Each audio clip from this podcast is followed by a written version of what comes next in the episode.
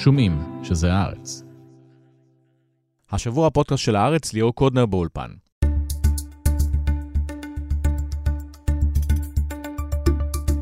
היום נתמקד במה שקורה בתוך רצועת עזה. 136 חטופים עדיין שם, המאמץ של צה"ל מנגד מתמקד בחשיפת מנהרות והקמת אזור חיץ סמוך לגבול.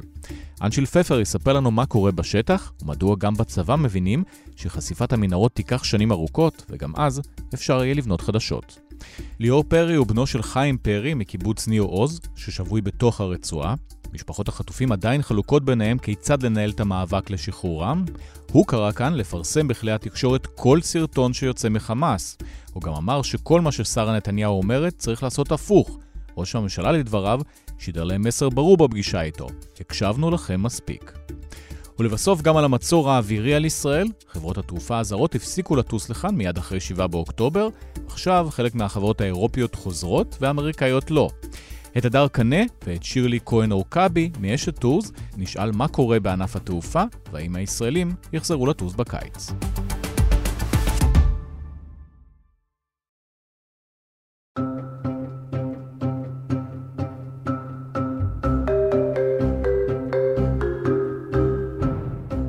בשבועות האחרונים דיברנו פה הרבה על התקדמות המלחמה ותוצאותיה. הפעם אנחנו רוצים לצלול לפרטים וליתר דיוק לשתי סוגיות טקטיות. רצועת הביטחון שבונה ישראל בגבול עזה, והמנהרות של חמאס שהיקפן לא היה ידוע עד הפלישה הקרקעית למערכת הביטחון. שלום אנשיל פפר. שלום ליאור. אז נתחיל עם אה, רצועת הביטחון. אז בתחילת השבוע נהרגו 21 חיילים תוך כדי פיצוץ בתים בעזה כדי להשטיח את האזור. אז באמת שמענו על מה שקורה שם, אבל בוא תספר לנו מעבר לתקרית הזאת מה עושים. תראה, זה לא נושא שהוא חדש. דיבר, דיברו על אזור חיץ שיהיה, שכבר עובדים עליו, למעשה מההתחלה של התמרון הקרקעי לפני שלושה חודשים. וזה היה משהו ש, שתמיד היה באוויר, ותמיד, במשך שלושה חודשים מדובר, ובכל מיני נקודות זה עלה, ולמעשה כל פעם, גם שדיברו עם מפקדים וחיילים בשטח שהיו באותם אזורים, בואו רק נגדיר, מדובר ברצועה של אלף מטר, קילומטר ב... צמוד לגדר בתוך שטח הרצועה. שפשוט לא יהיה שם כלום, כי ברגע שמישהו מתקרב, ישראל אומרת שהיא תתחיל לירות. קודם כל, ישראל לא אומרת שום דבר לגבי מה היא תעשה שם. כרגע, בעצם מתחילת הלחימה, האזור הזה נחשף. כל בניין, כל מבנה, צריף, מה שלא יהיה, מושטח, כדי שהאזור הזה יהיה באמת שטח פתוח, וקודם כל ברמה הכי אה, אה, מיידית, ש... כוח שנכנס לשם, כוח אויב, אה, חמאס או כל ארגון טרור אחר שמנסה להגיע דרך האזור הזה אל הגדר ולהיכנס, ולתקוף את ישראל, ייראה מיד. וזה כאילו אחד מה... אה, אולי התגובות הכי אינסטינקטיביות כמעט למה שקרה ב-7 לאוקטובר, ש... שיהיה את השטח הזה וכל מה שעובר מעל הקרקע בשטח הזה ייראה. עכשיו, זה לא שזה לא היה קודם, היו כל מיני אה, למשך תקופות שונות, אזורים כאלה של קצת יותר קטנים, של 300, 500 מטר, של מה שקראו לו בצבא פרימטר. קודם מתי? בכל מיני תקופות מאז ההתנתקות ואפילו לפניו, לאורך הגדר הבינלאומי, היו אזורים כאלה שנחשפו.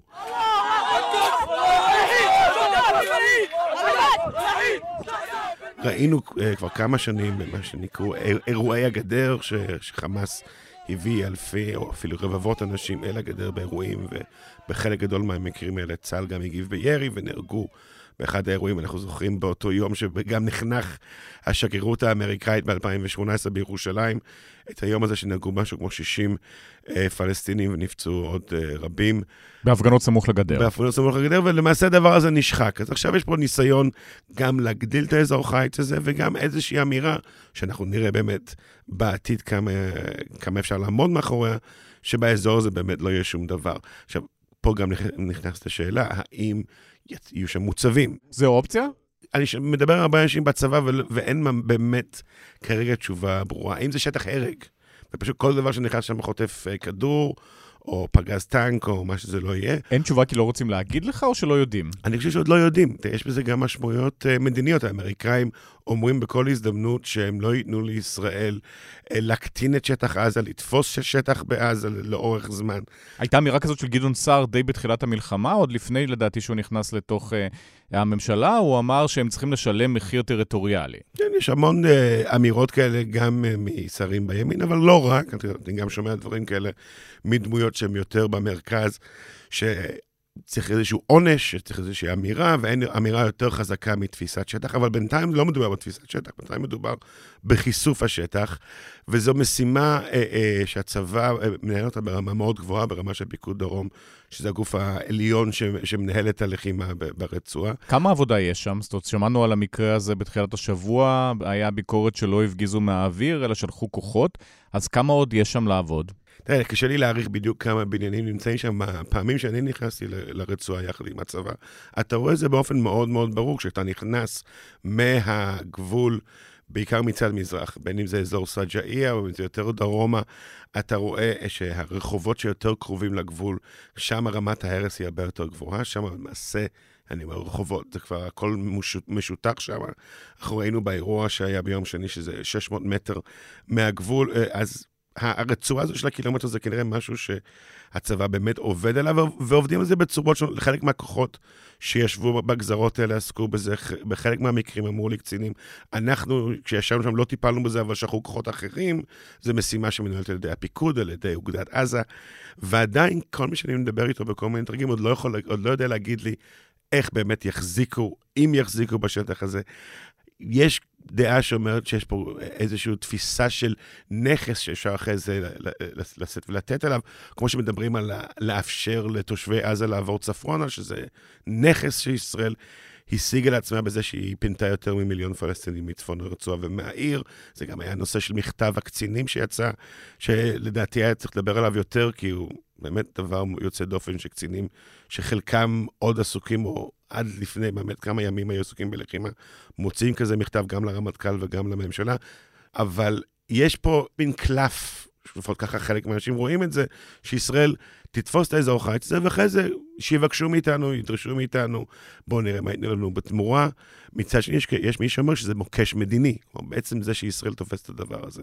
האמריקאים כבר אמרו שהם לא, בשום פנים ואופן לא ייתנו לישראל לתפוס שטח, אז הפינוי מזה יכול להיות אירוע גם, גם אירוע של מבוכה, אבל... זה לא מזכיר קצת את רצועת הביטחון בדרום לבנון? אז נג... בואו ניגע בזה עוד רגע, אבל בואו בוא נדבר רק על עוד דבר מאוד חשוב של, של, של האזור חיץ הזה.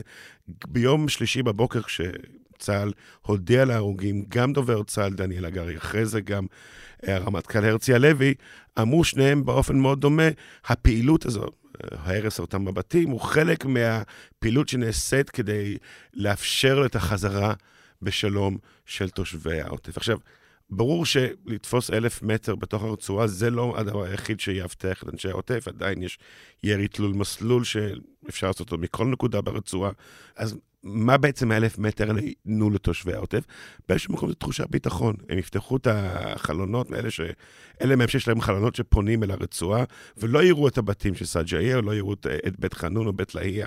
למרות שגם לפני 7 לאוקטובר לישראל היה נשק אה, שאמור היה לירות באנשים שמתקרבים לגדר, ולפי דיווחים בינלאומיים, פשוט הפלסטינים נטרלו את הנשק הזה, לכן זה לא ירה. אז גם היה את הנושא של, של, של נטרול של חלק מהאמצעים, כפי שאתה אומר, לפי דיווחים זרים, וגם את השאלה האם אם, גם אם יש לך אמצעים, האם אתה משתמש בהם? האם כל רגע שאתה רואה אזרח פלסטיני, או מה שנראה כמו אזרח פלסטיני, נכנס לתוך שטח ש... שמקודם ייצרת שלא תיתן להיכנס. או שמשפחה באה חזרה ורוצה לבנות את הבית שלה בדיוק, גם. בדיוק, יש שם מאות וכנראה אלפי משפחות שגר... ש... ש... פלסטיניות שגרות ברצועה הזאת. אז כל הסימני שאלה האלה עוד לא נפתרו. ואם אתה בעצם אומר, זה התנאי לחזרת אה, תושבי העוטף, אז רגע, אז מה יקרה אם בעוד כמה חודשים או שנה או שנתיים, מכל מיני סיבות, צה"ל יצטרך לפנות את האזור הזה, או פשוט לתת לאותן משפחות פלסטיניות שגרו שם לבנות מחדש את בתיהם. אז מה, אז עכשיו תושבי העוטף יעזבו שוב? זה מכניס מרכיב שיכול להיות שהוא נכס, ויכול להיות שיש לו תועלת ביטחונית מסוימת, וגם יכול להיות מאוד, ועכשיו, ופה אנחנו חוזרים לרצועת הביטחון, יכול להיות שגם הופך לנטל, שמשהו שאתה מייצר אותו בלי לחשוב יותר מדי את, על כל ההשלכות של קיומו, ואז לוותר עליו, כפי שראינו, רצועת הביטחון לקח 15 שנה עד שצה"ל חזר לגבול הבינלאומי, הופך למין אירוע שמאוד קשה גם להסביר אותו לציבור הישראלי. גם בחו"ל קשה להסביר אותו. בוודאי, ולא נכנסנו בכלל לשאלות של דין בינלאומי. אם בניין משמש את חמאס לטרור, לשימוש צבאי, אז הוא כנראה יעד אה, לגיטימי להרס. מה אם בניין שיכול בפוטנציה או, או בעבר שימש אותם? כבר סיפור אחר, ואנחנו מדברים עכשיו 24 שעות לפני שבהאג יפרסמו את, אה, את החלטת הביניים לגבי התביעה ב genocide, כביכול, של דרום אפריקה. הנה נכנס פה עוד מרכיב של ההרס בעניינים שקשה, יחסית יהיה קשה להצדיק אותם.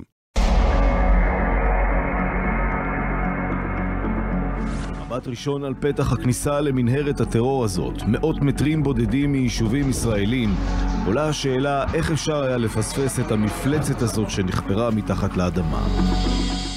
בוא נגיע למנהרות. אז המנהרות הם, אה, אנחנו מדברים על מה שמעל הקרקע והורסים את הבניינים, אבל אה, כמו שצה"ל אמר שהוא הופתע לפני 7 באוקטובר, לא ידע כמה מנהרות יש. יוכלו להמשיך לחפור אותם גם מתחת לאזור הזה של הקילומטר ובכל הרצועה. בוודאי, ופה זה גם מתחיל להזכיר קצת את ציר פילדלפי, האזור הזה של על, על גבול ישראל-מצרים.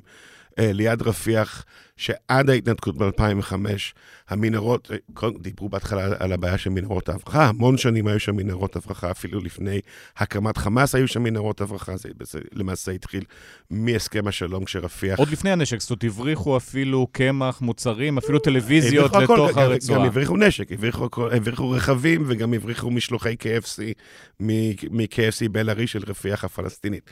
הייתה כלכלת הברחות, כלכלת מנהרות. במצרים הרבה לפני שדובר על זה ב- ב- כאיום צבאי ישיר. על מה... זה ישראל ידעה. ישראל ידעה, ישראל אה, באיזשהו מקום ניסתה למנוע את זה, לא בהצלחה רבה. כי פחדו להתעסק עם מצרים בעיקר פה בסוגיה הזאת. גם כי פחדו להתעסק עם מצרים, גם כי זה לא היה גבוה ב- ב- ב- בסדרי העדיפויות, גם כי הברחות זה, כל עוד זה לא נשק וכל עוד זה לא תוקף, זה לא, זה לא בדרך כלל באחת המשימות, כלומר, זה כן משימה חשובה של הצבא, להגן על הגבולות. כשקורים עוד דברים בגבולות אחרים, ויש עוד איומים וטרור וחיזבאללה ולבנון וכולי, לא התעסקו בזה יותר מדי, התחילו להתעסק בזה הרבה יותר כשהבינו את האיום שזה שזה גורם לנוכחות של צה"ל בציר פילדלפי, ומי שזוכר, לפני 20 שנה זה היה אחד המקומות המדממים, וחמאס בשלב מסוים התחילו להשתמש במנהרות לא רק להברחה, אלא גם לתקיפה, פיצצו, מין, הפעילו מתחת לקרקע פצצות משמעותיות שגרמו גם להרס ולהרג בתוך המוצבים של צה"ל. אם באזור חיץ הזה יהיו כוחות צבא אה, נייחים, הם, יש עדיין מנהרות שם, אף אחד בצה"ל כבר לא... אה, מנסה אפילו לדבר על הרס המנהרות של חמאס. הם מבינים... כי זה 500 קילומטר של מנהרות לפחות, לפ... כבר לפי הערכות הישראליות. לפחות, כבר היו גם דיווחים על 700, ובעצם אי אפשר לשים איזה אה, אה, מספר מקסימלי, כי תמיד יהיו עוד שיגלו אותם, ואפשר גם לחפור אותם. ואז השאלה בצה"ל הופכת להיות, רגע, נכנסנו לעזה, תפסנו את השטח, יש לנו מה שנקרא תפיסה מבצעית בכל מרחב העיר עזה וסביבותיו, ועכשיו גם במקומות אחרים, במרכז ובדרום הרצועה. ואמרנו שהשלב הבא זה הרס המנהרות. זה, ואנחנו מנצלים את העובדה שיש לנו את החופש פעולה היחסי הזה, כמובן שאנחנו עדיין, יש שם הרוגים, אבל יחסית... יש שם גם חטופים כנראה במנהרות האלה. ויש גם חטופים בתוך המנהרות, והאם סינואר מוקף בחטופים? כנראה שכן, ומה זה אומר? אבל, אבל בואו נדבר על המנהרות הריקות, או לכאורה הריקות, אלה ש... כל מאות הקילומטרים מתחת לעיר. אז המחשבה הייתה בצה"ל, אנחנו ננצל את הזמן הזה בשביל להרוס את המנהרות. עכשיו מבינים שאפילו אם זה לא הייתה אה, זירת מלחמה, אפילו אם לא היה צריך לאבטח כל כוח ו- ו- ו- ולהבין שזה יעלה בחיים של חיילים, גם מתאונות מבצעיות וגם ממערבים, להרוס רשת שיש משווים אותו בגודלה לאנדרגראונד בלונדון או לרכבת התחתית בניו יורק, זה באמת... דומה ל, ל, למערכת הסעה המונית של עיר גדולה, לא, לא כמו שבונים אצלכם בתל אביב, אלא באמת. משהו רציני. משהו, משהו כמו בירושלים, כאילו עיר רצינית. אה, או ניו יורק, אתה יודע, ערים באמת חשובות. אז היו דיבורים גם בתקשורת הבינלאומית על מים, מי ים שיזרימו לשם, כל מיני רעיונות אז אחרים. גם היה איזה דיבור כזה, עכשיו לא, לא ממש ברור באמת, אולי היה פה איזה תרגיל בלוחמה פסיכולוגית כדי לאלץ את חמאס לעלות מעל הקרקע. בכלל, הייתה פה איזו ציפייה שברגע שנתפוס את, הק... את השטח למשך כמה שבועות, חודש ויותר, לא תהיה להם ברירה לעלות מעל הקרקע. ועכשיו מתברר שיש מספיק מקום במנהרות, מספיק אוויר, מספיק אוכל, מספיק גם דרכים לצאת מהאזור הזה שצה"ל, שצה"ל מחזיק ולרדת דרומה. אתמול צה"ל אה, הודיע שהוא, שהוא השמיד מנהרה גדולה מצפון לדרום, אז ברור שהרשתות האלה... יכול להיות שיש עוד אה, עשר כאלה. בוודאי, הרשתות האלה מרושתות. אגב, בהקשר הזה, חלק מהמנהרות, מה שמעניין שם, חלקן מחוברות וחלקן לא מחוברות. אז הרשת היא בחלקה רשת שאפשר להיכנס לתוכה, וחלקן פשוט דברים נקודתיים שאפשר לעשות שם משהו אחר אולי. כמו שהבנו שיש המון סוגים של מנהרות, היו מנהרות הברחה והיו מנהרות תקיפה מתחת לגבול, והמכשול היה למעשה די מנע את הדבר הזה של מנהרת תקיפה מתחת לגבול. עדיין המנהרות בתוך עזה, כל עוד צה"ל לא תמרן שם לכאורה, נו, אז מה, אז יש להם מנהרות, לא, זה לא מפריע לנו. ברגע שצה"ל נכנס לשם, אז המנהרות מאוד מפריעות לך. והמנהרות, כמו שאמרנו, הן נותנות לחמאס את היכולת להחזיק מעמד חודשים, את היכולת להחביא 200 ומשהו חטופים בנקודה מסוימת. כלומר, כל הדברים האלה בסופו של דבר, הם נותנים לחמאס את היכולת לעשות המון דברים שלנו, של צה"ל מאוד קשה לשלול ממנו. אמר לי יאיר רמתי, שהוא אבי תוכנית החץ ובכלל הגנת הטילים, שהוא לא אדם שמתעסק בתת קרקע, אבל הוא אמר, אנחנו מובילים בשמיים, הטכנולוגיה הישראלית נתנה לנו... כיפת ברזל יכולה להוריד את הטיל. כיפת ברזל וכל שאר המערכות, אנחנו... אנחנו מנצחים אותם בשמיים, לכן הם מורידים אותנו מתחת לאדמה. כל היתרונות שלנו נשללים שם. ושם אין פתרון, גם אחרי ארבעה חודשים של אה, מלחמה, המנהרות נשארו ויחפרו חדשות, כמו שאתה אומר, גם כשצה"ל יצא. יש פתרון, אבל אין פתרון של לבוא ולנצח את הדבר הזה במהירות, כי בסופו של דבר, והייתי בש, בכמה אירועים כאלה בחודשים האחרונים, כשליוויתי את הכוחות של צה"ל ברצועה, התכנון, והביצוע וכל המעטפת שנדרשת ל... ליחידה לא קטנה, לגדוד, להשמיד קטע מנהרה של כמה מאות מטרים, שניים, שלושה פירים, יכול להיות שבוע. ודיברנו על 500 קילומטר או 700 קילומטר, זה כן, שנים, זה, זה, עשרות ש... שנים. זה מבצע הנדסי עצום, שכנראה שלצה"ל אין את הזמן. לא נראה שאנחנו נוכל להישאר שנים בשביל, בשביל הדבר הזה ברצועה. ו... כפי שאמרת, גם הם יכולים תמיד לחפור אותם מחדש. מתחת לרפיח הושמדו מאות, אולי אלפי אה, אה, מנהרות על ידי ישראל ומצרים במשך 30 שנה. עדיין יש הברחות מתחת לגבול ברפיח. עזה, כמו שחמאס תמיד יהיה קיים באדם אם הוא ישלוט שם, אבל הוא אורגני לעזה, כנראה שגם מנהרות זה משהו אורגני לעזה. זה לא אומר שצה"ל לא יכול להילחם שם, זה אומר שצה"ל צריך לקחת את זה בחשבון. אבל שוב, אנחנו נתקלים פה בשאלה כמה באמת רואים את האנד גיים, את, את המצב שרוצים שישרור בעזה כשמכינים את התוכניות האופרטיביות. לפני חודשיים דיברו איתנו על חיסול המנהרות, עכשיו כבר מבינים שזה לא יקרה. אזור חיץ, זה יהיה... זה יהיה קו ביצורים, זה יהיה אזור הרג, זה משהו זמני, זה משהו קבוע, אף אחד לא יודע, כי בסופו של דבר, עם כל היכולות והידע שיש בצה"ל, עד שאין דירקטיבה מה, מהדרג המדיני של מה ישראל רוצה, איזה אסטרטגיה ישראל רוצה ב, ב, ביום שאחרי בעזה, צה"ל מגשש באפלה. כמו בתוך מנהרה של חמאס, הוא גם מגשש באפלה מול הדרג המדיני בנסות להבין מה רוצים שהוא ייתן. אז אם נסכם את הפעילות של הצבא ברצועה, מנהרות, חלק השמדנו, חלק יבנו חדשות, חלק יישארו שם. אזור חיץ עכשיו בונים, עוד לא יודעים מה הולכים לעשות איתו. אז מה בעצם ההישגים של הצבא בחודשים האלה של הלחימה? כן, חמאס חטפו מכות מאוד משמעותיות.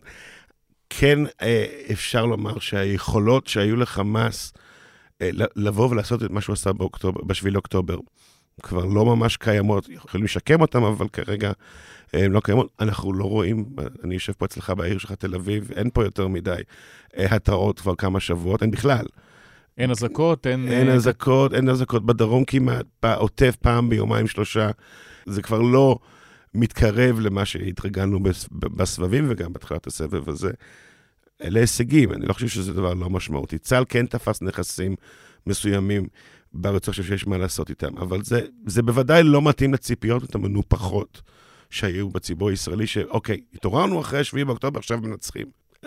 לנצח זה לא עניין בינארי לעשות סוויץ' וצה"ל מתחיל ישר לנצח. אנשי פפר, תודה רבה. תודה ליאור.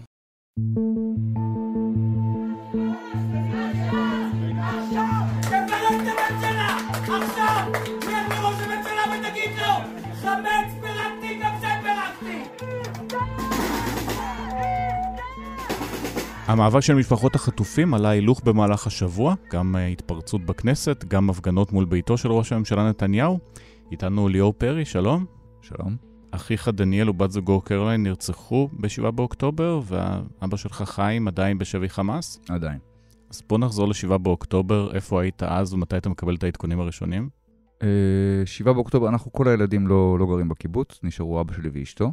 אה, מתחילים לקבל את העדכונים הרגילים, יש נפילות, משהו שבשגרה ב-20 שנה האחרונות. שש וחצי בבוקר, ישר כן, וואטסאפים. יש וואטסאפים uh, מעדכנים, נכנסנו, הכל בסדר. לאט לאט גם מתחילים הדיווחים ב... בשאר התקשורת ובמדיה, ואנחנו מתחילים להבין שיש משהו יותר רציני. באזור השעה 10 בערך, uh, יש איזשהו נתק בתקשורת.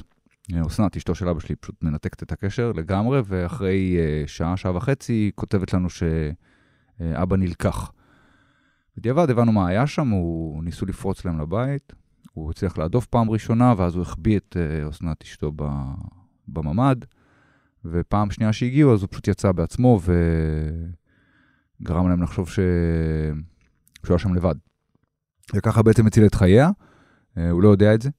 Uh, ממשוחררות שחזרו והיו איתו, זה מה שמטריף אותו, זה מה שממש מפריע לו, והוא אבל הוא הציל את חייה, ו...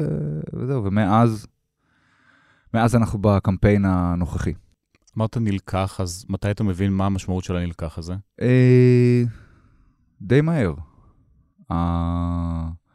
התסריט הזה הוא כאילו תסריט אימים, אבל הוא עבר לכולם בראש. גם לפני זה, דיברתם על זה? היה על השולחן? היה על השולחן אה, איפה ה-M16 שהיה לך בבית פעם, אז הוא אומר, אני כבר בן אה, עוד רגע 80, אני כבר לא, לא אחזיק פה כלי נשק. מה, בשיחות שלך אתה בא לבקר אותו ומדברים מה כן, יקרה כן, אם כן. חמאס יבואו? כן, מה קורה, מה, מה אתה עושה כשהם באים? זה לוקח מקל, יוצא עליהם עם מקל. אה, כן, השיחות, זה תמיד היה שם. כלומר, זה לא... אה, זה משהו שתמיד היה באוויר. מאז 88, אני בתור ילד לא חוויתי את הדברים האלו. לא את הטילים ולא שום דבר. אני בתור ילד הייתי שם אה, נוסע לחוף הים. אבל אתה עזבת והוא נשאר ולא ניסית לשכנע אותו, אולי מסוכן מדי שם? לא, לא מסוכן. גם היה אמון. היה אמון בצה"ל, היינו עושים, אה, הוא היה חברים אה, שהיו באים לראות את הגלריה שלו, הייתה לו גלריה, יש לו עדיין, גלריה מפוארת. הוא היה עושה טיולים לחברים, הוא אומר, בוא תראו, כי אתה נוסע איתם לגדר, שזה, שהשדות, אגב, הם עד הגדר, אז כלומר, אין איזושהי בעיה לנסוע, נוסע איתם לשם, והוא אומר, תראה, תראה, ותוך שנייה מגיע ג'יפ אה, צבאי, לבדוק מה קורה. ותתרחקו מפה ומה אתם עושים פה וכאלו. אז היה איזשהו אמון, והייתה איזושהי תחושת ביטחון שצה"ל שם ו- ושומר. אה, אני לא, לא, לא יודע בדיוק מתי זה ירד, אם בכלל, אבל אה, לראיה זה ירד. אז אמרת נלקח, מתי אתה מבין לאיפה הוא נלקח, מה מצבו, מה בכלל קורה איתו? אה, אנחנו לא באמת מבינים. גם עכשיו. לא, עכשיו אתה יודע, יש רק את ה... אחרי 12 או 17 יום, אני כבר לא זוכר, היה שחרור של שתיים מה, מהחטופות, והם אישרו שהוא בחיים. הם פגשו אותו שם. כן, הם פגשו אותו ושהוא אה, בחיים ושהוא בסדר. עד שזה לא קרה, אה, לא ידענו אם הוא בחיים, לא ידענו מה מצבו. התייחסנו לזה שהוא נלקח והוא שם והוא בסדר, אבל לא היה לנו מושג. אה, ניסיתי לראות, ניסיתי לעבור על כל הסרטונים שיכולתי לראות. למצוא איזושהי תמונה שלו או משהו, שום דבר. ורק כששתי המשוחררות האלו שוחררו, אז קיבלנו בעצם את העדכון הראשון. Uh, לאחר מכן בשחרורים שהיו, היו שם אנשים שהיו איתו תקופה וקיבלנו כבר uh, דיווחים יותר מעודכנים קצת. תמונה לא טובה מצד אחד, מצד שני הוא חי. Uh, וזהו, ואז הגיע סרטון שהוא ועוד שניים, הוא ומצגר וקופר יושבים ומדברים, אז זה באמת... זה בעצם האות חיים האחרון, שהוא היה, הוא כבר יותר מחודש לדעתי, יותר מחודש וחצי. אני... 18 בערך. בדצמבר. 18 בדצמבר, נכון מאוד. פרק נוסף בסרט האימה של חמאס, בשחרור סרטון ובו נראים שלושת החטופים חיים פרי, אמירם קופר ויורם מצגר. אות החיים הזה חושף... ראית את הסרטון הזה? כן, ודאי. איך מישהו שלח לך בטלגרם, בוואטסאפ, איך נתקלת בו? זה נפל עליי מה שנקרא, נפ, נפתחו השערים וכל הזבל הזה פשוט נפל, צנח עליי ב, ב, בשעה. וערימות של uh, טלפונים וראיונות וסרטונים, וכאילו זה היה uh, מתקפה אמיתית, ממש מתקפה. מבחינתך אבל זה חדשות חיוביות.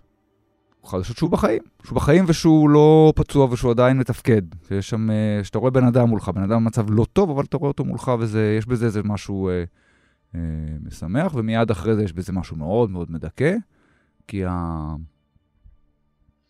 המצב הזה לובש לובש פנים פתאום, לובש צורה, וזה... וזה כל, ה, כל הדמיונות שלך של איך נראים, ה, איך נראית התקופה שלו בשבי, איך נראים החיים שלו בשבי, נהיים אה, מציאותיים מול עיניך, זה לא נעים. מאוד מאוד לא נעים. אז הסרטון הזה לא שודר בכלי התקשורת כמו סרטונים אחרים, פשוט כן. יראו תמונה שלהם במקרה שלהם, וסרטונים אחרים אנחנו רק, אה, ערוצי הטלוויזיה mm-hmm. או אתרי אינטרנט אומרים שיש סרטון, לא משדרים אותו, מה דעתך על זה? כן, אה, יש פה איזושהי מידה של אה, צביעות. אה, הסרטונים האלו נגישים בעצם לכולם. לכל מי שטיפה מתעסק וטיפה יודע, וגם אנשים שלא מעוניינים ונמצאים פשוט באיזשהו, באיזושהי קבוצת וואטסאפ לא נכונה ומקבלים את זה, בין אם הם ירצו בין אם לאו. כלומר, הנגישות שלהם היא מוחלטת. הרשתות יוצאות באיזשהו נוסח אחיד. לא משתפים פעולה עם הטרור הפסיכולוגי של חמאס. וזה נראה לי כאילו, יש שם משהו טיפה צבוע כי זה חשוף. כלומר, זה לא שזה איזושהי אה, צנזורה צבאית או ביטחונית. כלומר, זה החלטה של כלי התקשורת. החלטה של כלי התקשורת אה, לא לשתף פעולה, אבל בעצם עם מה הם לא משתפים פעולה. אם נגיד יושבים שם שלושה אנשים שנחטפו, ומה שהם אומרים זה, שחררו אותנו מכאן. אז, אז כאילו לא לשחק לידיים של חמאס נראה לי כבר קצת מאוחר מדי, אחרי המהלומה שנחתה עלינו בשביל העשירי. אנחנו כבר לא מתייחסים ליחסי כוחות פה, אנחנו מתייחסים יותר למציאות הנוכחית. המציאות הנוכחית אומרת שיש שם את האנשים האלו וחייבים, אנחנו, המשפחות, עושים הכל כדי לקדם משא ומתן שיביא לשחרור שלהם. ואז בעצם אם חמאס גם רוצה לקיים איזשהו משא ומתן כדי להוביל איזושהי עסקה מה, מהאינטרסים שלו, אז כרגע האינטרסים שלנו ושל חמאס, למרבה האבסורד, הם מתלכדים. אבל הסרטונים האלה הם לא באמת כלי במשחק?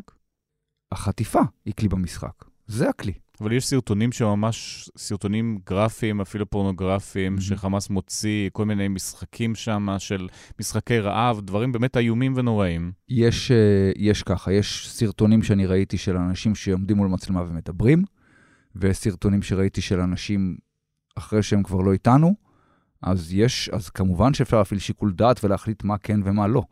אבל אדם ש, אה, אה, שעומד ומדבר למצלמה, בין אם מישהו שם את המילים האלו בפה שלו ובין אם לאו, מבחינתי זה פחות משנה. כלומר, יש פה אפילו אה, איזשהו אה, תעודת ביטוח, אפשר לקרוא לזה אפילו, אוקיי? זה לא, זה לא המילים שלו, זה לא מה שהוא היה רוצה לעשות, הוא נחשף בעל כורחו, הכל נכון, אבל זה, מבחינתי, הנה, יש לי תעודת ביטוח עולמית, אוקיי? זה האיש חי והוא שם, וזה עכשיו עליכם. היה חי בנקודה מסוימת, אתה לא כן, יודע כן, מה כן. יקרה היום לגמרי. בערב, או אולי כבר קרה. נכון, אבל עדיין, עצם קיום הסרטון ועצם השחרור שלו. זה לא תעודת ביטוח לנצח, אבל זה משהו, כלומר, אתם לא יכולים לבוא להגיד לי, אה, היה כזה מקרה עם אחת החטופות, שהודיעו שהיא לא איתנו יותר, ו... ושהיה איזשהו מבצע לחילוץ גופות. רק ששבוע קודם לכן קיבלו ממנה עוד חיים. אז איך בדיוק זה מתיישב? כלומר, אני, יש לי איזושהי בעיית אמון גם עם, ה, עם האינפורמציה שאנחנו מקבלים. מקבלים ממי? מדובר צה"ל? מדובר מהממשלה? צה"ל, כן, באופן, מהגורמים הרשמיים. אתה חושב שמשקרים לנו? Uh, אני חושב שבהרבה מאוד מקרים האמת עוברת uh, פתלתלות uh, קשות. לצורך מה ועל ידי מי? לצורך מה? שוב, ספקולציות שלי בלבד, אוקיי? אני לא חקרתי את זה לעומק, ואני, אני, וגם אני חוזר ומדגיש את הדברים האלו, אני ניזון מאמצעי התקשורת הרשמיים. לא, אין לי איזשהו ערוץ תקשורת מצה"ל או מקצינת הנפגעים שמשויכת למשפחה שלנו, מעבירה לנו את הידיעות בדרך כלל דקה אחרי התקשורת. זאת אומרת, קודם כל אתה שומע משהו בתקשורת, אחר כך היא מתקשרת? זה בדרך כלל, כי יש איזשהו גם, זה לא אינפורמציה באמת חשובה וקריטית. אם זו אינפורמציה חשובה, אז אנחנו כן מקבלים איזושהי התראה מראש, צפו ל... משהו כזה, וזה עד כאן הכל בסדר, אין, אה, אין טענות, הם באמת עובדים בסדר גמור, אבל אה, כשאומרים לי משהו כמו, אה, נגיד אה, סער ברוך, זה משהו שזה חטוף שנהרג, וצה"ל הודה שהוא נהרג במהלך ניסיון חילוץ. לא רק הוא, גם חיילים שניסו. וחטופה אחרת פשוט לא הודו עדיין בזה, ואני לדעתי זה עניין של זמן עד שיודו בזה, כי עבר חודש, אוקיי? בין המקרה לבין ההודעה בזה. יש בעיה עם זה כי כשדברים קורים, ולא מכחישים אותם, אלא פשוט מתעכבים איתם ומספרים לך אותם רק אחרי זה, התחושה היא שמישהו מנסה לסדר לעצמו איזשהו נרטיב מסוים, שאותו יהיה לו קל יותר להגיש, שישרת את המטרות שלו, אני לא יודע. שהנרטיב הוא מה, אנחנו עושים הכל כדי לשחרר את החטופים, או אתה לא חושב שמישהו אפילו טוען את זה? לא, זה לא העניין בכלל, זה העניין של, אה, אה, נגיד, לא להודות בזה שהיו ניסיונות חילוץ. זה משהו שאני אישית כל הזמן אומר, בבקשה, אל תנסו לחלץ. זה לא שמישהו מתייעץ איתי חלילה, אבל אני מבקש. כי זה מסוכן? כן, כי אין תקדים. אין תקדים. א', אין תקדים לאירוע הזה, קודם כל, וצריך לנהוג בו במשנה זהירות. ושנית, אין תקדים לחילוצים הירואיים אה, מלבד אנטבה. אין תקדים לחילוץ הירואי של חיילי צה"ל. וגדי איזנקוט כבר אמר שאנטבה לא יהיה פה. וגדי איזנקוט גם היה על המסוק שנסע להביא את רון ארד, ובשנייה האחרונה הסתובב וחזר. מאיזושהי הוראה עלומה שהגיעה מאיפשהו. אז יש לנו היסטוריה אה, מאוד בעייתית עם אה, עניין השחרור חטופים, עם עניין המחויבות. כלומר, יש איזושהי... אה, אני חושב שארורי, הזרוע המדיני של חמאס שחוסל בלבנון, הוא אמר באחד הראיונות איתו, שזה הכוח של מדינת ישראל, והוא מקנא, הוא מעריך את הכוח הזה של, ה, של המחויבות שיש למדינה ל, ל, ל, להציל כל אזרח ו, ולהגיע ולחלץ כל חייל, ואני חייכתי ואמרתי, גם הוא נפל בקונספציה. גם הוא uh, טעה בקונספציה, כי זה לא באמת נכון. מה זה אומר לא באמת נכון? כן מדברים על זה כל הזמן בכלי התקשורת, הם כן נפגשים עם נתניהו, עם שר הביטחון. זה השם שלנו, זה גם ה-reputation, השם שיצא לנו בעולם. זו מדינה שתלך עד קצה תבל כדי, ואם בודקים אחורה בהיסטוריה, זה לא באמת קרה. גלעד שליט כן קרה. גלעד ראינו... שליט זה, זה מקרה בודד. היו לנו בעיקר גופות, אה, החזרנו מ- מלבנון, או מסולטן יעקב, או מ-2006. מ- אה, אני כבר לא זוכר, אני כבר לא, אבל, אבל משהו, יש, יש הבדל, יש דיסוננס די גדול בין ה-reputation, בין השם שיש לנו כ... כאנש, כמדינה ש, שמטפלת ודואגת לאזרחיה, לבין מה שקורה בפועל. יש איזשהו הבדל. ואני חושב שבגלל ההבדל הזה גם חשוב לנו, אה, חשוב למדינה לא, אה, לא להראות שאנחנו עושים אה, מאמצים לשחרור והם, והם נכשלים, נגיד חלילה. אוקיי? אנחנו לא רוצים, אנחנו לא רוצים עוד, עוד נחשון וקסמן בעיקר. זו הדוגמה שאנחנו כולנו חוששים ממנה. למרות שכן שולחים חיילים אפילו לחלץ גופות ויש על זה מחלוקת ציבורית. זהו, אז בחילוץ גופות, אז מה שאמרתי מקודם, הגופה שהלכו לחלץ, קיבלנו ממנה אות חיים שבוע לפני. אז אנחנו שואלים שאלה רגע, מה קרה? אז לפחות ספרו לנו איך היא הפכה מאות חיים לגופה. כלומר, ואם לא באמת קרה פה עוד פעם אה, אה, אה, מוות תוך כדי ניסיון חילוץ. ואגב, מוות תוך כדי ניסיון חילוץ יכול להיות מיליון דברים. זה לא בהכרח שהיא מתה מכוחותינו, חלילה. זה יכול להיות שפשוט... השובים שלה הרגישו שסוגרים עליהם, והם עשו מה שהם אמורים לעשות, ו- ו- ו- ופשוט ירו בה. יכול להיות, אבל זה מצטרף לעוד, אה, לעוד אלמנט, לעוד אספקט שיכול להרוג אה, את, ה- את, ה- את השבויים שלנו בשבי. כלומר, לא צריך פיזית שאנחנו נזרוק פצצות קרוב מדי אליהם, או שחיילים יראו בחטופים ברחוב שהם מרימים דגל לבן, לא צריך אפילו את התסריט הזה, מספיק שנלחיץ מישהו והוא פשוט יירה בשבוי שלו כי הוא, כי הוא נס על חייו.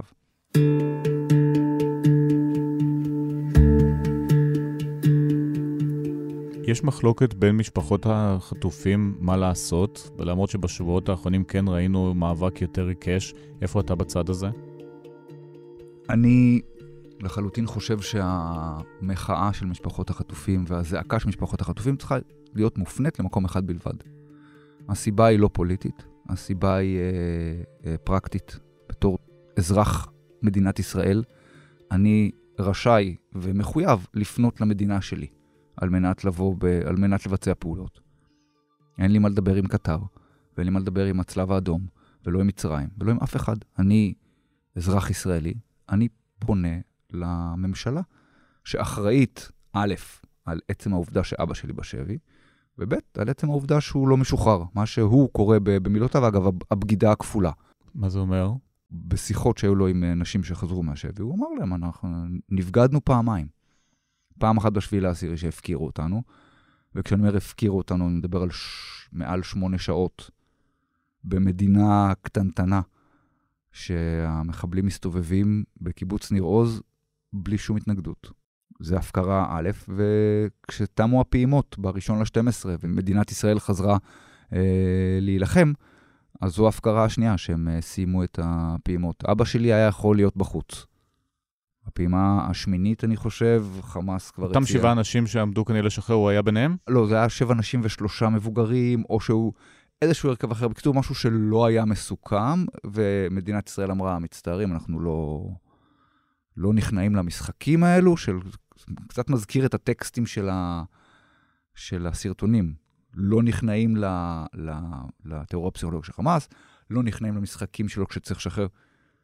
בסופו של דבר, העמדה, העמדה הכוחנית הזאת עובדת אך ורק רע נגדנו, נגד האזרחים, לא נגד אף אחד אחר. אף אחד לא... חמאס נראה לי פחות מוטרד מה, מההצהרות הכוחניות שלנו. אז למה אז לא התחילה המחאה של המשפחות? אה, למה היא לא התחילה אז, וגם למה היא לא אה, גורפת את כל המשפחות ב-100% עד היום? הסיבה היא, היא פשוטה ומאוד מאוד חזקה וברורה, זה פחד. פחד ממה? הפחד הוא, לקח לי זמן להבין אותו, והוא גם ב... הוא קיים אגב גם במשפחה שלי. הדעה שאני מייצג כרגע היא אישית שלי, והיא לא בהכרח מתיישרת עם שאר בני משפחתי. התחושה היא שכל פעולה שאנחנו כבני משפחה נעשה, תביא לאיזושהי, פעולת, אה, לאיזושהי פעולה כתוצאה מזה, בין אם היא חיובית או בין אם היא שלילית. היא תקדם את השחרור או היא לא תקדם את השחרור, אבל כל פעולה שלנו תביא לפעולה אחרת. ואם נימנע מפעולה, אז נקטין את הנזקים, נקטין את הסיכוי לנזק. זה הכל. זה כל הפחד. אבל תסביר לי שנייה, על ידי מי? שמשפחת נתניהו תעשה משהו, החמאס יעשה משהו, צה"ל יעשה משהו, מי? כולם, שמעתי את כל מגוון הדעות. כלומר, אם אנחנו נקרין את הסרטונים שחמאס משדר, אז הוא למחרת יקרין אה, סרטונים בסגנון דאעש, איך הוא מוציא אותם להורג. זאת אומרת, עצם זה שנותנים נוכחות לסרטונים האלה, יהיו עוד סרטונים ויהיו הרבה יותר גרועים. כן, כלומר, עצם, זה, זה הרבה יותר עמוק מזה, זה עצם הפעילות שלך, עצם הנוכחות שלך, עצם זה שאמרו, באיזשהו שלב גם אמרו, אה, ah, הנה, הם מקרינים את הסרטונים של בני המשפחה, של המשפחות הכי רועשות. אוקיי? היו מלא ספקולציות לאורך הדרך. וזה באמת מעורר איזשהו פחד שכל, שבעצם כל עשייה שלך, לא משנה מה היא, עלולה לייצר איזושהי תגובת נגד. ותגובת נגד, שוב, או חיובית או שלילית, אבל אם לא תעשה כלום, אז אתה גם לא תעשה נזק. זה הפחד שעדיין מוביל אה, חלק גדול ממשפחות החטופים. אבל אם לא תעשה כלום, גם לא תהיה עסקה. כן, אבל אתה לא, אבל אתה לא מסכן אקטיבית שום מצב. אני יודע שזה נשמע קצת אה, מוזר, אבל זה באמת הפחד שאנשים חיים בו. אנשים נמצאים בפחד הזה יום-יום. שכל צעד הכי קטן והכי לא נכון שלך עלול לסכל משהו.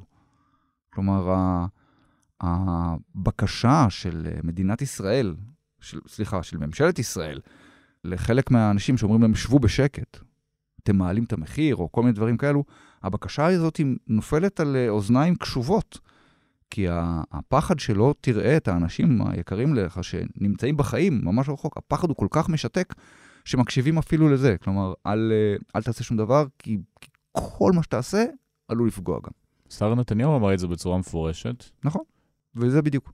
עכשיו, אני מבחינתי, כשהיא מבקשת משהו בצורה מפורשת, אז ברור לי לחלוטין שאני חייב לעשות הפוך, אם אני רוצה באמת לקדם איזשהו משהו שיציל את אבא שלי, ש, שיוציא את, ה, את השבויים מה, מהשבי. זה ברור לי לגמרי, אבל uh, uh, שאר משפחות החטופים, אני מבין את הפחד הגדול שבהן הן uh, נמצאות, כי קשה להסביר את זה. קשה להסביר אה, דברים שבעבר נראו לי נורא ברורים, אה, בטח, אני עושה ככה וככה. היום אני צריך לשקול אותם ארבע פעמים, כי אני עם עצמי לא מרגיש בטוח מספיק.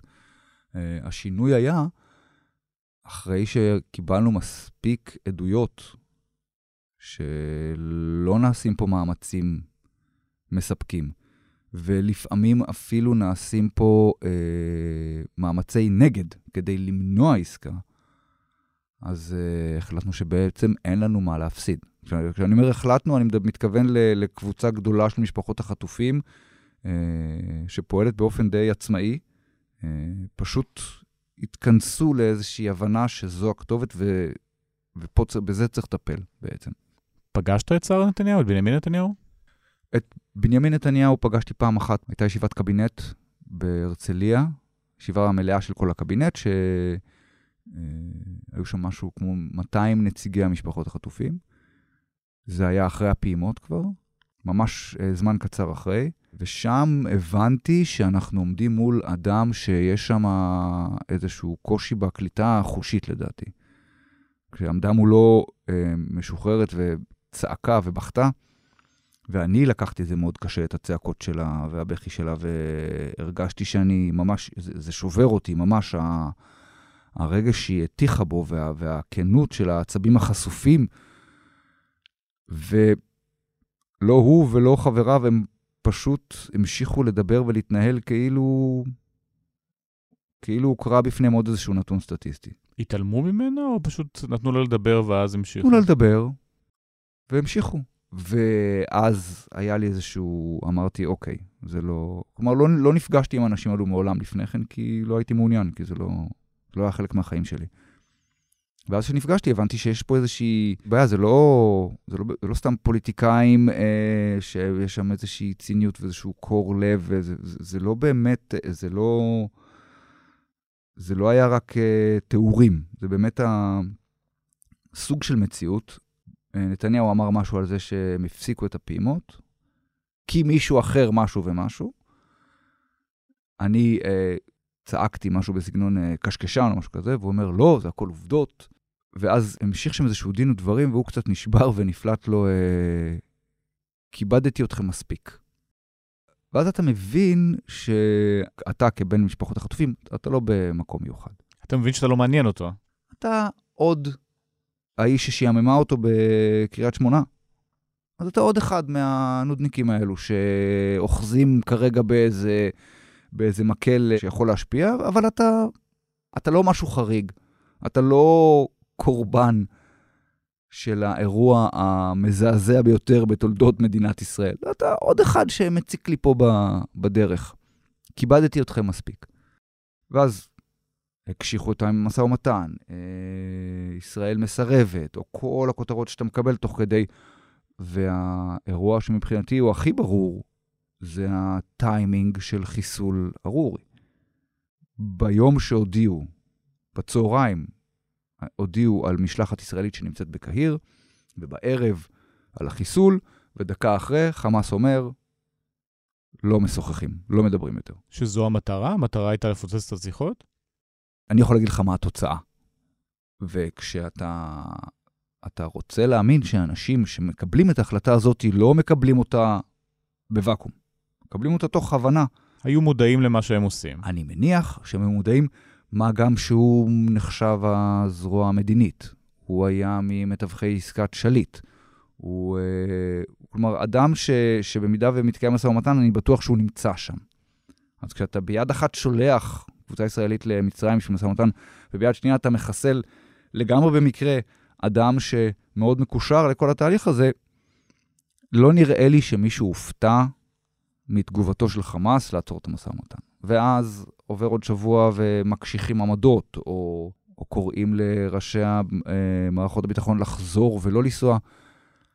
ותוך כדי גם אומרים, עושים הכל לשחרר את החטופים, החטופים בראש סדר עדיפויות, החטופים ומיטוט החמאס בראש סדר עדיפויות. בעניין חטופינו, אנחנו מחויבים להחזיר את כולם. זהו אחד מיעדי המלחמה, והלחץ הצבאי הוא תנאי הכרחי להשלמתו. אני עובד בעניין הזה סביב השעון. ואז אתה, זה, זה דיכאון, דיכאון אמיתי, כי אתה בעצם מרגיש שאתה, פתאום אתה המטרה ל, לכל המילים החלולות ששמעת כל השנים והתעלמת מהם, כי זה לא, לא עניין אותך, פתאום אתה המטרה ל, לכל, ה, לכל המלל החלול הזה, שאתה יודע שהוא, שהוא חלול, שהוא לא, לא שווה כלום באמת. אז אמרת שכשאומרים לך לעשות משהו, היום אתה מבין שאתה צריך לעשות הפוך. מתי התובנה הזאת מגיעה ומה לדעתך אתה צריך לעשות? התובנה הזאת הגיעה ברגע שממשלת ישראל התחילה לסמן את האחראים לטעמה, אוקיי? זה חמאס אחראי. אני אומר, סבבה עם חמאס, אבל אין לי ערוץ תקשורת. אמרו לי, אוקיי, אז uh, הצלב האדום לא נותן לנו, אז uh, קטר. כלומר... גם צה"ל אחראי, כולם אחראים חוץ ממישהו אחד. בדיוק, בדיוק. עכשיו, לצה"ל אני בחיים לא אבוא בטענות, כלומר, לא, לא בחיים, אבל כרגע אני לא אבוא אליו בטענות, כי כרגע הוא זרוע ביצועית. הוא זרוע ביצועית של, uh, של הממשלה. אני יכול להעביר ביקורת מפה עד מחרתיים על האופן שבו הוא מתנהל. ועל הפידבקים שהוא נותן לממשלה ועל הרעיונות שהוא נותן להם, אני יכול עד מחרתיים לתת ביקורות עליו, ויש לי המון. אבל כרגע, אם ממשלת ישראל מחליטה, אז לטנק מרכבה, כמו שנאמר, יש גם רוורס. הוא שם רוורס והוא יוצא. זה לא צה"ל אה, שמחליט, אה, צה"ל יכול לבקש להישאר, הוא יכול להגיד זה חשוב שנשאר, הוא יכול לעשות אלף ואחד דברים. ההחלטה בסופו של דבר היא על ממשלת ישראל. וזה מה שהיית מצפה, שהטנקים יעשו רוורס לסיים את המלחמה, כל מחיר על 136 חטופים?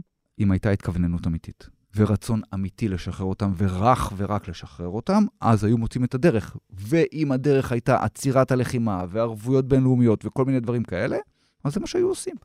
זה נורא פשוט, כלומר, ברגע ששואלים אותי על מחיר, אני מבין שאין רצינות. אתה לא רציני. אבל כן יש ביקורת מימין שאומרת uh, שאותם 136 אנשים, אם אנחנו נשחרר אותם, נפסיק את המלחמה, יחיא סינואר ימשיך לעשות מה שהוא רוצה. Mm-hmm. אחר כך יכולים לחטוף, לאנוס, לרצוח עוד 136 אנשים אחרים, או 136 אלף אנשים אחרים. אני לא חושב שכרגע עזה מהווה איום. כרגע הגענו לאיזשהו מצב שעזה כבר לא מהווה איום אה, אמיתי על מדינת ישראל. בטח לא עם הכמויות כוחות שיש שם. גם אם אתה משיג אותם לגבול, לא מהווה איום. ואם אתה באמת רוצה לשחרר חטופים, אז תיתן להם. כלומר, יש איזושהי תחושה שמדינת ישראל נכנסה לעימות הזה קצת אחרי השביעי לעשירי, ואומרת, רגע, אני עוד יכולה לבחור פה מה אני עושה. ואני אומר, לא, את לא יכולה לבחור, אין לך את הפריבילגיה. אם את מפקירה את ה-136 האנשים האלו, אין לך שום עילה לקיום. זה הכל. כי העילה היחידה לקיום מדינת ישראל זה מקלט ליהודים. ככה הקימו אותנו לפני uh, 70 ומשהו שנה. וזו הסיבה היחידה שקיבלנו את המנדט הזה ל- להיות פה. ואם אנחנו בוגדים בו עכשיו, אנחנו בוגדים לא רק ב- בכל אה, מי שיושב פה בפנים, גם בכל יהדות הגולה הגדולה והמפוארת, שתומכת בנו אה, ללא עוררין, אה, כי אנחנו מפרים איתם את החוזה הבסיסי של אנחנו המקלט שלכם. בצוק העיתים אתם באים לפה. ואנחנו מפרים גם איתם את החוזה הזה. אה, לכן אין לנו באמת את הפריבילגיה לעשות את זה. והעניין של מחיר לא קיים בעיניי. מדינה שלא, שלא מחזירה 136 אזרחים, צריך להזכיר את זה, אזרחים שנחטפו מביתם. כל מחיר. ברור, אין, אין דבר כזה מחיר. מחיר זה לא, זה לא שאלה. מדינת ישראל יודעת מה המחיר שהיא צריכה להציע על מנת שהעסקה הזאת תקרה. אז אני אומר, תעשו את זה אתמול. תעשו את זה אתמול, אגב, בגלל פשוט עניין של זמן. אם אבא שלי היה צעיר ובריא, הייתי אומר, בטח, תמשיכו את. הלחץ הצבאי, אה, אם אתם חושבים, אם אתם באמת מאמינים שזה מה ש... שיקדם, לכו על זה. אני לא מאמין שזה מה שיקדם. אה, אני רואה, שוב, גם היהירות הזאת שאומרים, אוקיי, שחררנו ועכשיו נלחץ עליהם צבאית, וזה מה שיקדם ל, ל, לעסקה. אז אני שואל את עצמי, שיחיא סינואר שומע את אותם דברים, ומה הוא אומר לעצמו? אה, אוקיי, הם עכשיו ילחצו עליי צבאית, ואז אני, אני אגיע. בוודאי שלא, זה, זה גם כן איזושהי יהירות נוראה, שעכשיו שאני חושב על זה, אני אומר, זה אולי גם חלק מהעניין של הימנעות מעסקה. כרגע הגורמים בממשלה זיהו כנראה מה עתיד לבוא ואיך זה הולך להיראות, וכבר שמו את המחיר שלהם. ואמרו בבירור, אין מלחמה, אין ממשלה. זה, זה נאמר, וזאת הסיבה כרגע ש, שאין עסקה, שהיא לא מתבצעת. לא בגלל שהמחירים כבדים מדי, לא בגלל שאי אפשר לעשות בזה, לא בגלל שזה מסוכן אסטרטגית, לא בגלל שום דבר אחר. כי נתניהו חושש אה, להיפרד מהשלטון? אך ורק. אך ורק. ואדם שחושש להיפרד מהשלטון ומוכן עבור זה להקריב 136 חטופים. נראה לי שזה סכנה אמיתית לביטחון ישראל, כי זה אדם שלא פועל מתוך איזושהי ראייה אסטרטגית, הוא פועל מתוך ראייה פוליטית. וזה משדר משהו הרבה יותר מסוכן כלפי חוץ.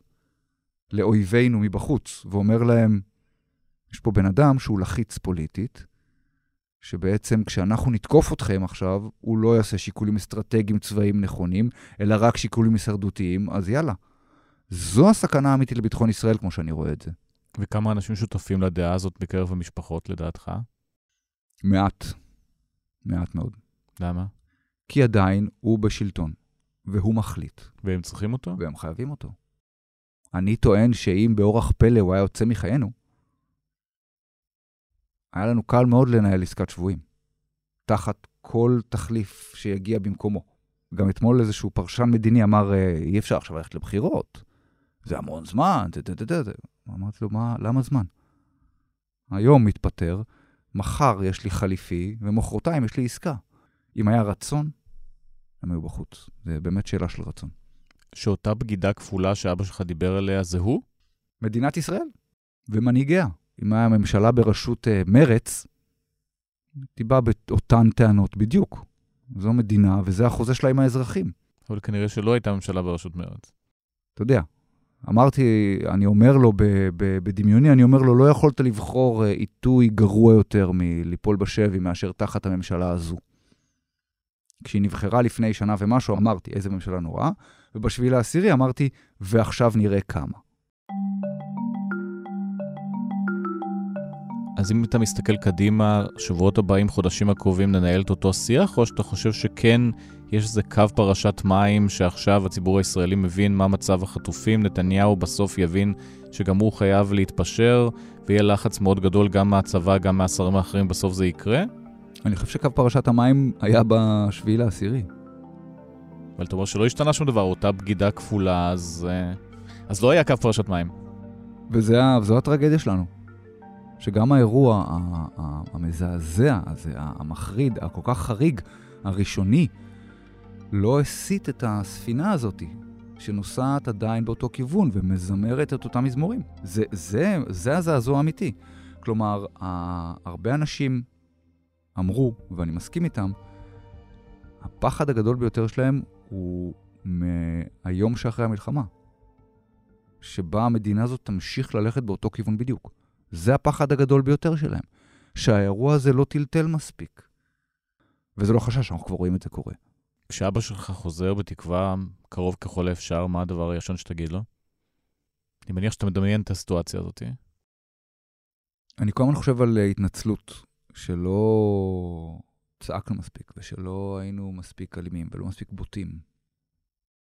אה, אבל אני לא אגיד לו כלום. אני, אם, כשזה יקרה, אני, אני אהיה... אני אהיה מאושר ואני אהיה עצוב, כי אני יודע שהוא יחזור במצב לא טוב. אני ארד מה... אני ארד לגמרי מ- מכל הציבוריות ש... שנדחפתי אליה ב... בשלושה וחצי חודשים האחרונים. כמו שאמרתי, אני מייחל לחזור לאנונימיות שלי ושלו. כי גם הוא כבר, אנשים פוגשים אותי ברחוב ומסתכלים עליי, הם מכיר... מכירים את אבא שלי. הם, הם, הם, כבר חלק מהבית שלהם. שזה מדהים בעיניי, וזה מחמם את הלב, וזה באמת נותן לי תקווה שיש עדיין, יש קולות שפויים עדיין במדינה, יש עוד מה להציל.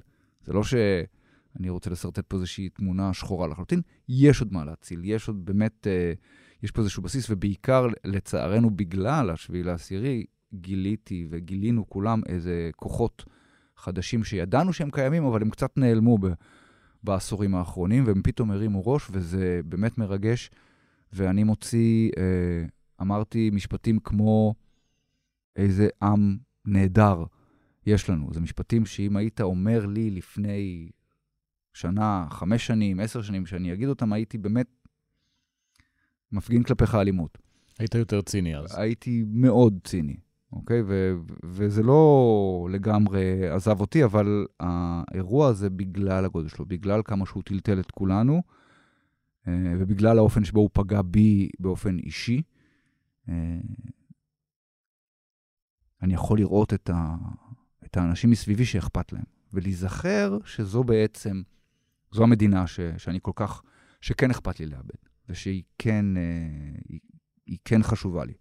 באיזשהו אופן, ושאולי אני כן אוכל אה, לגדל פה את, ה, את אה, שתי הבנות שלי. אולי. מה אתה חושב שאבא שלך יגיד לך באותה סיטואציה? נראה לי שאבא שלי ואני פשוט החלפנו מקומות. אני חושב שאחרי ה... אחרי האירוע הזה. אני זזתי אה, קצת אה, ימינה וקצת ללאומיות וקצת אה, אה, כבר לא מביך אותי לראות את אה, דגל ישראל, אה, כי באופן כללי סמליות מביכה אותי, לא ספציפית הדגל. אבל, והוא, נראה לי, ילך הרבה יותר אה, בחזרה למקורות שלו, ויגיד, היינו צריכים ל, ללכת בדרך השלום בצורה יותר תקיפה, ולהסביר מה סכנות המלחמה, ולפמפם את זה יותר חזק. יכול להיות. יכול להיות שהחלפנו צדדים. אה, אני מקווה, זה יהיה מאוד מעניין. אני מלא חששות מהאופן שבו הוא יחזור, כי זה לא...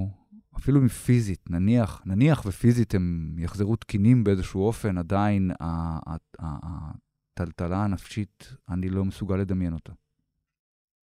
קשה, מזה אני פוחד ממש, אני לא יכול לחשוב על זה אפילו, על, ה, על ההשלכות של השבי כזה ארוך וקשה. ליאור פרי, שתהיה חזק ושיקרה מהר. תודה רבה. תודה רבה. אחד הדברים הראשונים שקרו אחרי 7 באוקטובר זה שחברות התעופה הזרות הפסיקו לטוס לישראל. זה נמשך עד עכשיו, למרות שכמה חברות כבר חוזרות. שלום הדר קנה. שלום ליאור. אז איזה חברות עכשיו טסות לארץ? אנחנו כבר לא בהסגר? לא היינו מעולם בהסגר, החברות uh, הפסיקו לטוס לישראל בגלל הסיכונים הביטחוניים. Uh, בינואר, לאט לאט הן מתחילות לחזור, ראשונה משמעותית uh, לופטנזה, אייר פרנס תחזור בסוף החודש, וויזר תחזור בסוף החודש, עכשיו אנחנו עם, uh, עם לוט, טוס, שזה חברות קצת יותר קטנות. מתחיל להתעורר. לופטנזה זה בגלל רגשות האשמה הגרמניים? אפשר להגיד שבגלל זה הם היו בין הראשונים שהתייצבו פה?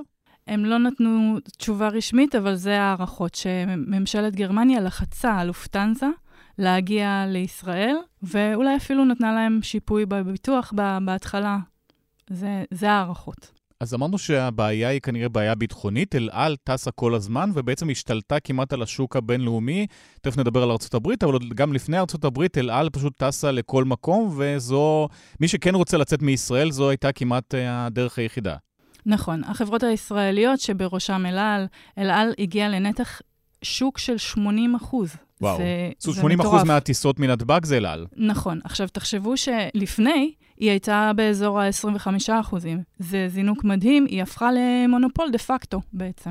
ואז המחירים גם בהתאם.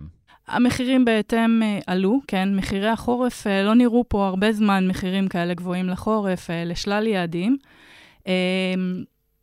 עכשיו הם מתחילים לרדת, וזה בדיוק uh, מראה לנו שחברות תעופה מתחילות לחזור, המחירים מתחילים לרדת, וזו בעצם ההוכחה שכן, אל על קצת הגזימה.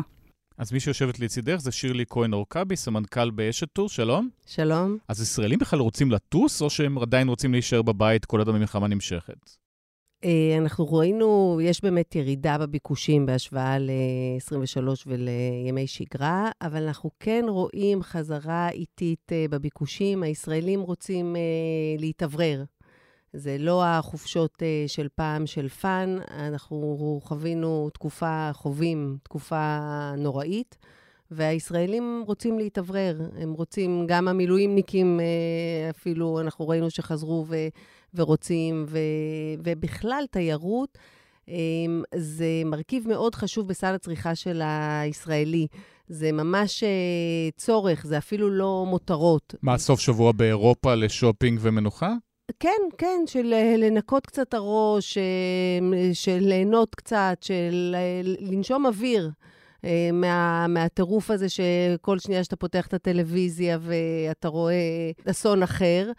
אז, ה, אז התיירות היא, היא תחזור, אבל עדיין, אה, כמובן, זה לא המספרים שראינו. אנחנו רואים כל הזמן עלייה הדרגתית בביקושים, גם העובדה שמה שהדר דיברה עליה, של חזרה של חברות התעופה, וגם המחירים uh, מתחילים להיות יותר uh, ידידותיים, אז השילוב של שני הגורמים האלה, לדעתי, יחזיר גם את התיירות. אז אמרנו שחברות התעופה הזרות פוחדות מבחינה ביטחונית, שזה מה, איזשהו טיל יפגע במטוס שהוא ינסה לנחות פה לעמרי? בהתחלה זה היה חשש באופן מובהק, חששו מטילים על נתב"ג. לאט לאט הם ראו, גם הייתה פגישה של אה, מנכ"ל נתב"ג עם חברות זרות, הייתה להם פגישת זום אה, מאוד מאוד גדולה. הוא סקר להם את, ה, את המצב בשטח, הראה להם שבעצם יש כיפת ברזל ו...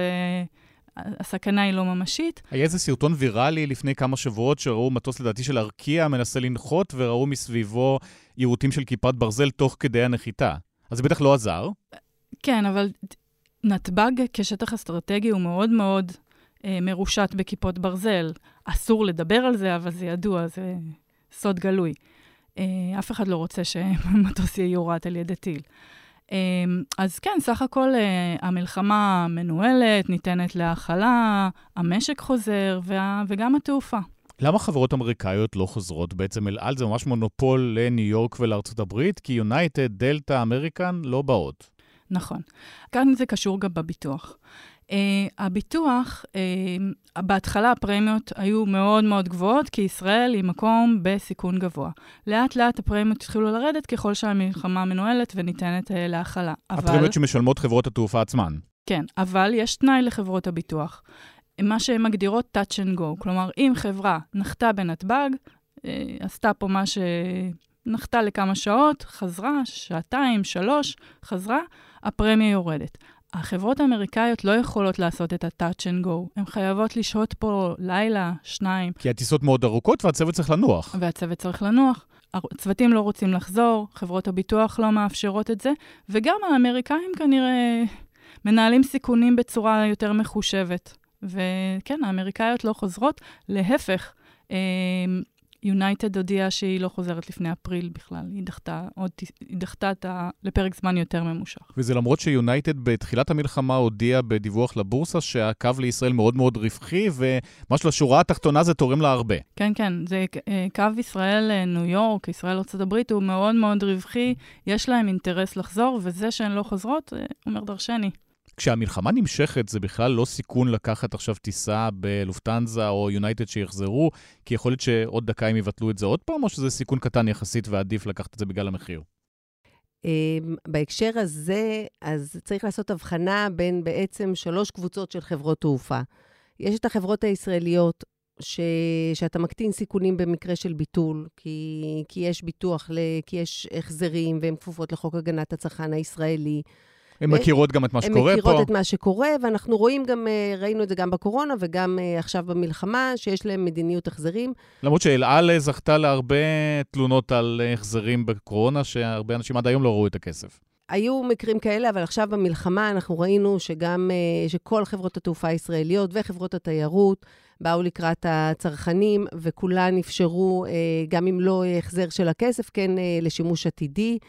ויש עם זה, ואנחנו רואים שגם אה, אנחנו רגישים לנושא הזה אה, היום אצל הישראלים, ולכן כולם מגמישים את, ה, את מדיניות הביטולים. ויש את החברות הסדירות, ש... שהן גם אה, כפופות לחוק הגנת הצרכן, שיש להן נציגויות בישראל. זה שהחוק... לופטנזה, נכון, כל החברות שהזכרנו קודם? נכון, החברות הלגאסי, היותר מסורתיות, הממשלתיות של, של החברות הזרות. ולכן גם אצלם אנחנו ראינו שהן אה, מתנהלות באופן אחר, עם מחויבות אחרת ללקוחות. ויש את חברות הלואו-קוסט, שהן חברות מאוד אופורטוניסטיות. שהם... אה, ריינר, כל האלה? נכון, שהם, אה, יש מחיר למחיר הזול שלהם, אוקיי? גם אה, הן הראשונות להפסיק, הן חוזרות הכי, הכי לאט, והן גם הרבה יותר קשה, אם בכלל, לקבל את הכסף בחזרה. אמ, ו- ולכן יש משמעות מאוד גדולה כשאתה מסתכל קדימה ואתה אומר איפה כדאי לי להזמין. מבחינת החזרה של השוק, גם יש פשוט חברות שלא מוכנות יותר לעבוד עם ישראלים בגלל הסיכון הביטחוני, אולי גם בגלל אנטישמיות? זה, אני חושבת, פחות בהיבט האנטישמי, אלא יותר בהיבט הכלכלי של ניהול סיכונים. שיש למשל את Travel Service, שזו חברה שמחקירה אה, מטוסים, החקירה לשלוש חברות התעופה הישראליות.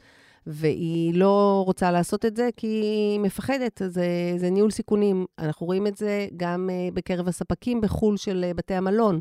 שיש ש... בתי מלון אומרים ישראלים אאוט? שבתי מלון, כן, הם uh, חוששים יותר לעשות, uh, לעשות איתנו עסקים, כי, כי המחויב, המצב שלנו הוא, הוא שונה. הסיכון הביטחוני בהיבט של התיירות אה, והפסקת העבודה איתנו, הוא, הוא נלקח בחשבון. מחשש שמה, שיהיה פיגוע שם, או שישראלים ברגע האחרון יבטלו? ש... שיבטלו. יותר בהיבט הזה. אמ, החשש של פיגוע שם הוא החשש שלנו כבר, הישראלים, שמרגישים פחות בטוחים אה, ביעדים שבעבר זה לא היה בכלל, אה, לא הייתה בכלל שאלה בעניין הזה. אז uh, בעניין הביטחון האישי, זה, זה כבר החשש שלנו. במכלל הזאת גם היעדים שאנחנו הולכים לנסוע להם משתנים? כן, במפת היעדים אנחנו נראה מהפכה אמיתית. יש אה, רעידת אדמה אפילו, הייתי אומרת. אין טורקיה. בדיוק. טורקיה, אם ב-23 הייתה המלכה, אה, גם בחופשות בטן גב הכל כלול, והקלאבים, וגם בסיטי ברייק באיסטנבול. אה, אנחנו לא נראה אותה בכלל, גם סיני שהישראלים מאוד אהבו, בכלל המדינות המוסלמיות, מרוקו, הם יורדים לחלוטין ממפת התיירות הישראלית. אה, ואנחנו לחילופין נראה מדינות אה, אחרות שהן תחליף לא רע בכלל, ותראה, יוון תמיד הייתה, הייתה פופולרית, אבל אנחנו נראה עוד יותר. כל התחליפים שהיו ליעדים האלה, אנחנו נראה בכלל היעדים הקרובים. עם המחירים היותר טובים, שהם תחליף אה, יותר טוב, אבל גם אירופה הקלאסית, ש...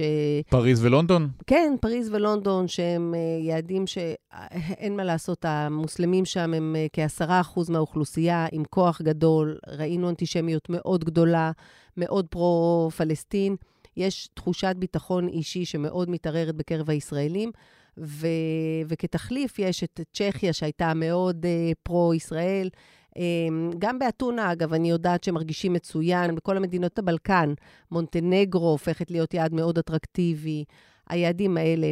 ארצות הברית, אה, היא תהיה, למרות המחירים הגבוהים... היא תמיד רלוונטית? היא תמיד רלוונטית, והפטור מוויזה בכלל נותן לה משנה, משנה תוקף, וגם בכלל היחסים. ארצות הברית, ארצות הברית תהיה יעד מאוד אטרקטיבי.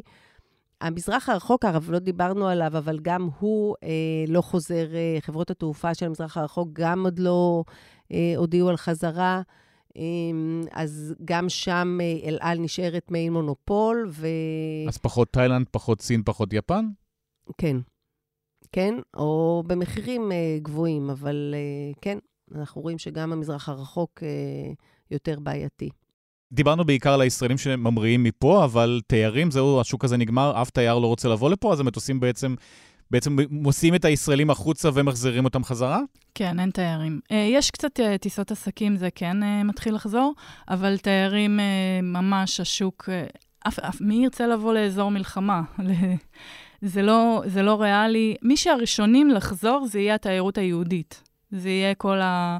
יהודים מארצות הברית, שיבואו לבקר את המשפחות שלהם. וגם מצב התיירות אה, פנימי בעייתית. גם המלונות בישראל אה, לא לגמרי, יש הם מלאים במפונים, גם המצב הזה הוא לתיירים שרוצים לבוא, אבל בעיקר זה הנושא שהדר דיברה עליו, זה אה, אזור מלחמה, זה מאוד לא אטרקטיבי. אז אם אנחנו מסתכלים על פסח או על הקיץ, אתם חושבים שכבר נגיע למספרים שהיו לפני המלחמה, או שעוד לא? כולם מדברים על uh, התעוררות בביקושים. אגב, גם לחופשות בארץ, כולם מדברים על התעוררות. נכון, יש התעוררות, והתיירות, uh, כמו שאמרתי, היא תחזור. אבל uh, אני לא חושבת שזה יהיה במספרים הגדולים. יש בעצם שני uh, סנאריואים. אחד ש... שמדבר על זה שיהיה ביקוש, שפתאום uh, פתאום המלחמה... יהיה בום? כן, המלחמה תיפסק, כנראה את כל החטופים, הלוואי אמן בארץ, ו... ואז כולם ירצו. אבל ההערכה היותר סבירה, לדעתי, היא שהמלחמה לא באחד, זה לא יהיה כמו מלחמת לבנון השנייה, או כמו הקורונה שפתאום אה, נפסקה וראינו, אלא היא תהיה, יהיה סיום הדרגתי, ואנחנו נראה אה, דעיכה של הלחימה, ובהתאם לזה אנחנו נראה גם את הביקושים. גם צריך לזכור שיש את המצב הכלכלי, שאנחנו חווים אה, משבר כלכלי, גם אה, הכסף הפנוי הוא, הוא, הוא השתנה. וגם ו... הדולר מאוד התחזק. הדולר התחזק, אה, יש אה, חוסר ודאות אה, מאוד גדול בכל הגזרות, אבל אנחנו נראה יציאה. אז כמה את מדברת באחוזים? אני מעריכה שאנחנו נראה ירידה של 20 אחוז ב-24 בהשוואה ל-23 בתקופת פסח והקיץ. שזה אגב לא רע, כי עכשיו אנחנו מדברים על בערך שליש מהפעילות. נכון. אה, בנתב"ג, וחופשות זה ממש אה, נמוך. אז זה, זה, זה לא רע אם זה יגיע ל-70 אחוז. אם אנחנו חוזרים לחברות התעופה הישראליות, הן אה, מבחינת מצבן מבינות שעוד מעט החברות הזרות חוזרות ואז אנשים ינטשו חזרה, או שכן אל על, אמרנו, עלתה מ-30 אחוז ל-80 אחוז, מצפה להישאר באזור ה-50? לא 50, אבל שלושת חברות התעופה הישראליות צופות אה, להגדיל את הנתח במהלך 2024. הן כולן מדברות על זה, נערכות לזה. כי עוד אה, פעם, אנשים יעדיפו לטוס עם חברה ישראלית כי זה יותר בטוח? כן, אנחנו קצת אה, ירדנו על אל על, אבל בסך הכל היא באמת אה, טסה לאורך כל הלחימה. אה, עשתה שירות אה, אה, לא, לא רע לכל הישראלים אה, שרצו אה, לחזור ו- ולנסוע. אל תשכחו שבשבוע הראשון המון ישראלים, החברות התעופה הזרות ביטלו, ורק אל על הטיסה מהמון יעדים חזרה לישראל. היה... גם מילואימניקים שהגיעו לפה להילחם? מילואימניקים, כן, המון. כן. אז ניתן לה באמת את המילה הטובה על זה. אה, יש גם אה, רגשות פטריוטיות, אה, קונים יותר כחול לבן, אז אולי גם יטוסו יותר כחול לבן. גם תחושת הביטחון האישי, התחושה שזה בטוח לטוס עם חברות ישראליות. ביטחון אישי וביטחון כספי. וביטחון כספי של ההחזרים. כן, ו- וגם אם נדבר על הקורונה, שבאמת אל על אה, קצת אה, פיגרה מאחור עם ההחזרים, אבל היו על זה כתבות, והיא לקחה אותם ברצינות, והיא החזירה את כל הכספים. ועכשיו גם במלחמה היא החזירה מה- מהר מאוד, אה, היא התאפסה והחזירה כספים, אז בואו ניתן לה גם מילה טובה, לה, לישראל ולארקיע, שבסך הכל אה, תפקדו יפה במלחמה. אז מי שמקשיב לנו, להזמין את הכרטיסים עכשיו לקיץ או לחגים, או כבר... אה... אה, לראש השנה, כי המחירים אה, עכשיו אה, הכי נמוכים שיש, או שימשיכו לרדת ולחכות? לא, לדעתי חד משמעי עדיף להזמין עכשיו. המחירים עכשיו כמובן יהיו הרבה יותר טובים מאשר כשנתקרב לעונה. כי אל תשכח שזה משבר מקומי, ובעולם, בשיא העונה, המחירים יהיו גבוהים בכל בתי המלון. באוגוסט כל האירופאים גם מטיילים? כן, הם, הם כולם, כן, כל העולם ממשיך כרגיל. ו- ולרכוש עם דמי ביטול. זה, זה הסיפור, לאפשר לעצמך אה, את הגמישות הזאת במקרה ו... ואני אומרת לך, חברות התיירות הישראליות, גם אנחנו הגמשנו מאוד את מדיניות הביטולים שלנו בכל, לכל 24, וגם חברות התעופה עשו את זה. ו, ולכן מאוד כדאי מבחינת uh, מחירים, כרגע זה, זה זמן מצוין, ו, ואני כמובן ממליצה על זה. ועוד טיפ, אם אפשר, uh, אם תקנו עכשיו בחברות שעוד לא חזרו לארץ, uh, שעוד לא הודיעו על חזרתם, המחירים ממש בשפל. אז אתה לוקח סיכון, כי יכול להיות שאתה תקנה באיזי ג'ט, כרטיס ב-100 ומשהו דולר, ובסוף החברה לא תחזור. בסוף לא יהיה טיסה. כן, אבל אם כן תחזור, הרווחת טיסה ב- לרומא ב-150 דולר. אז... וכן, ההערכה שלנו שלפחות במחצית השנייה של השנה, החברות האלה כן יחזרו לפה. זו הערכה כרגע, לך תדע מה יהיה מבחינה ביטחונית, אבל כן, זו הערכה כרגע. הדר קנה, שירלי כהן אורקבי, תודה רבה לשתיכן. תודה רבה.